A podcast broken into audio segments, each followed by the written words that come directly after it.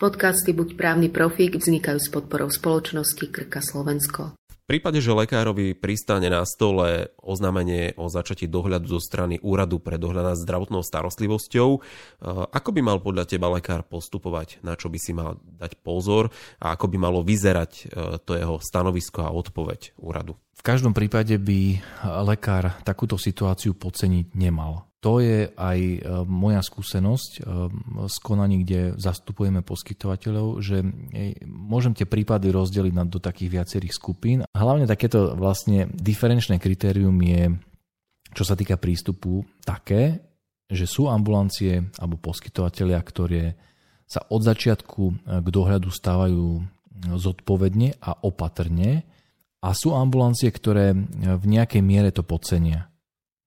A tam potom sa môže ako keby ten ďalší priebeh konania odvíjať naozaj úplne iným spôsobom a nielen priebeh konania na úrade pre dohľad, ale práve ten prístup ambulancie úplne od začiatku e, dohľadu môže mať vplyv na mnohé ďalšie veci, ktoré môžu mať aj veľmi nepríjemný rozmer pre ambulanciu. Čiže v tej odpovedi by mal lekár e, napísať fakty, a presne popísať situáciu, ako sa udiala a tá zdravotná dokumentácia, tie záznamy by mali sedieť s tým, čo ten lekár tvrdí v tej odpovedi. Starostlivo pripravená odpoveď ambulancie na začatie dohľadu, kde ambulancia vysvetľuje a teda predkladá aj podklady, zdravotnú dokumentáciu a tak ďalej a tak ďalej, je veľmi dôležitým krokom ambulancie nejakým rizikom, ktoré môže ako keby nastať, čo môže spôsobiť, že ambulancia postupuje nie úplne primerane okolnostiam, je to, že samozrejme, že príprava o odpovede zabera čas, vyrušuje. Lekár, ktorý to má na starosti. A to pre, predovšetkým to platí pre ambulancie, kde skutočne ten lekár ako keby pôsobí vo všetkých možných rolách. Hej. On je konateľ, zamestnanec, ošetrujúci lekár, účtovník, právnik, daňový poradca, všetko vlastne musí robiť tak tam vlastne to všetko padne na jeho plecia. A plus je aj osobne zainteresovaný väčšinou do tej starostlivosti. To znamená, že on môže byť aj naštvatý. Lebo to môže byť skutočne stiažnosť pacienta, ktorému venoval veľa pozornosti, záležala mu na pacientovi a ten pacient napriek tomu je nespokojný. A to všetko vlastne ako keby, ak sa pretaví do toho, že ambulancia, teda lekár, ktorý pripravuje vyjadrenie, to podcení, že to dá ako keby tak len formálne, že si splní nejakú povinnosť a to odošle, tak e, tomu môže vlastne v tom dohľadovom konaní a neskôr ublížiť. Takže naozaj je veľmi podstatné, aby na prípravu odpovede alebo na komunikáciu s úradom pre dohľad bol vyčlenený čas, lebo dobrá príprava to je tak, ako sa hovorí, že ťažko na cvičisku, ľahko na boisku. Dá sa povedať, že Úrad pre dohľad nad zdravotnou starostlivosťou je akousi bariérou a takou záchytnou sieťou pre poskytovateľov.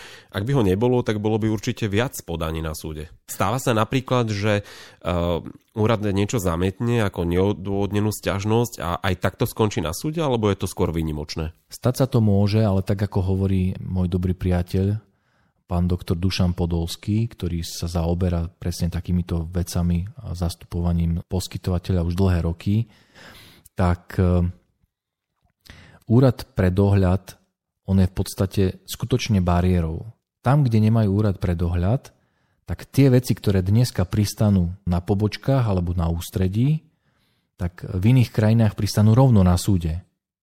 To si predstav, to je obrovský rozdiel, pretože úrad pre dohľad nepriznáva odškodnenie, úrad pre dohľad e, neodsudzuje za spáchanie trestného činu, a e, čo ďalej hovorí práve Dušan Podolský, a to sa mi veľmi, veľmi páči, je, že poskytovateľ, voči ktorému je vedené vlastne dohľadové konanie, by si mal uvedomiť, že toto je príležitosť vysvetliť svoj postup odborníkovi, kolegovi.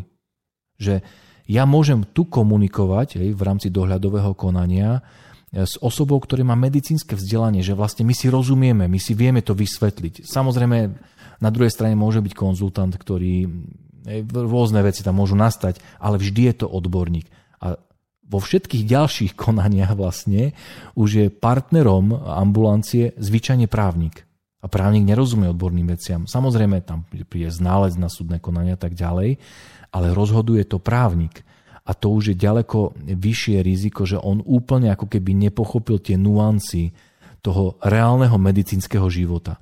A preto je dôležité, aby poskytovateľ, keď odpovedá a komunikuje s úradom, aby sa snažil naozaj si vytvoriť takú, že fakt silnú argumentačnú líniu, pretože keď vysvetlí, doloží, odvolá sa správne na zdravotnú dokumentáciu, tak je vysoká pravdepodobnosť, že konzultant a úrad následne na základe konzultantského posudku sa s jeho názorom stotožní.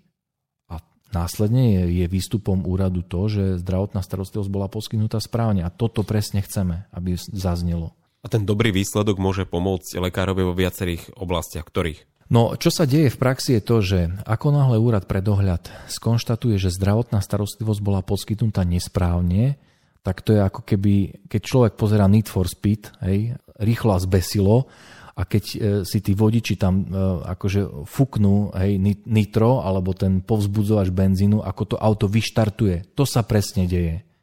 Že keď nahnevaný pacient alebo nahnevaný príbuzný dostanú konštatovanie od úradu pre dohľad, že zdravotná starostlivosť bola poskytnutá nesprávne, to je akéby, že potľapkanie po pleci a ideme ďalej. To je povzbudenie, to znamená, zvyčajne je ďalším krokom, že pacient začína uvažovať, že čo s tým viem urobiť No a čo mu napadne prvé? No tak dať nejaké trestné oznámenie, zažalovať to na súde a má v rukách silný tromf. Samozrejme, keby sme to rozdelili na drobné, to, že úrad skonštatuje, že zdravotná starostlivosť bola poskytnutá nesprávne, vôbec nemusí znamenať to, že takto nesprávne poskytnutá starostlivosť spôsobila nejakú škodu. To vôbec nemusí medzi tým byť súvis, ale to riziko, tí pacienti si to prirodzene spoja. Hej, že úrad povedal, že to bolo nesprávne a ja sa cítim zle, niečo mám zle, hej. Takže samozrejme, že keď je nesprávne, no tak za túto škodu môže tento poskytovateľ. To sa častokrát deje. A to spôsobuje to, že ten pacient to posúva ďalej. A to práve my nechceme, keď zastupujeme poskytovateľov. My chceme, aby sme urobili maximum v rámci dohľadového konania, aby sme poskytli všetky argumenty, aby úrad skonštatoval, že poskytovateľ zdravotnej starostlivosti postupoval tak, ako mal o dobrý výsledok e, dohľadu môže na jednej strane odhovoriť pacienta o ďalšej eskalácie, na druhej strane sa lekár vždy môže v akomkoľvek konaní o ňoho oprieť. Áno, a platí to aj naopak. Keď úrad rozhodne, že non lege artis, tak vlastne to znamená, že lekár vždy bude musieť v podstate dokazovať e, a musieť sa vyjadrovať e, k tomu, že medzi konštatovaným nesprávnym postupom a nejakou škodou na zdraví pacienta nie je súvis. A Zvyčajne e, v rámci súdneho konania platí opak, hej, že ten, kto žaluje, musí dokázať. To platí aj tu, samozrejme, keby to pacient zažaloval, on musí dokázať, ale on už predloží ako keby doklad o tom, že, e, že sa touto vecou niekto zaoberal.